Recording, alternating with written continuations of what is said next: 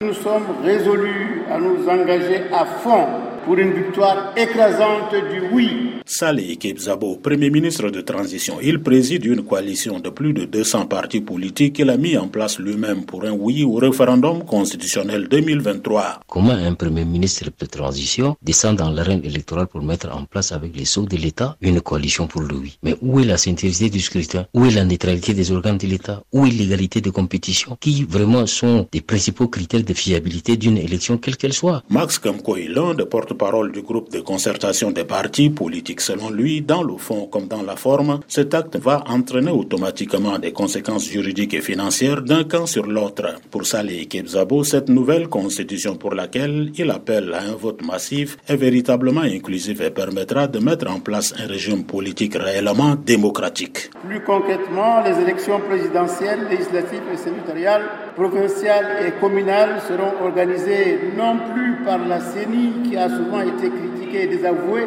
mais par une agence nationale de gestion des élections qui sera un organe réellement indépendant et permanent prescrit par la Constitution. Takilal Dolasson, président du Front populaire pour la libération du Sud, un parti d'obédience fédéraliste, a rallié armes et bagages la coalition de Saleh et Kebzabo. Mais sera-t-il sa base? Dans la politique, on est des éclaireurs. Après, on les explique et ils vont comprendre.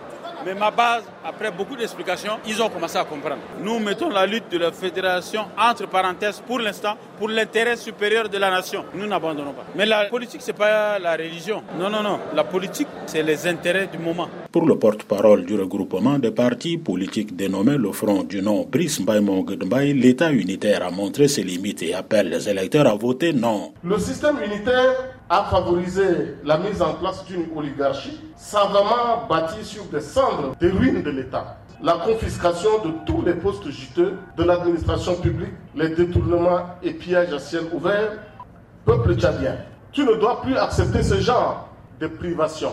C'est pourquoi le front du non vous appelle, tchadiens, tchadiennes, de voter non pour que la constitution de l'État unitaire ne passe plus et qu'au lendemain du 17 décembre, nous nous retrouvions à remettre la constitution de l'État fédéral sur la table. L'opposant au régime de transition, Dr Succès Masra, président du parti Les Transformateurs, n'a pas encore dévoilé sa stratégie. Cependant, Saleh Kebzabo, président de la coalition pour un oui, se dit confiant pour sa victoire. Nous drainons la très grande majorité du pays derrière le oui que nous prenons. Et c'est en terminant que je vais vous dire encore une fois, oui oui.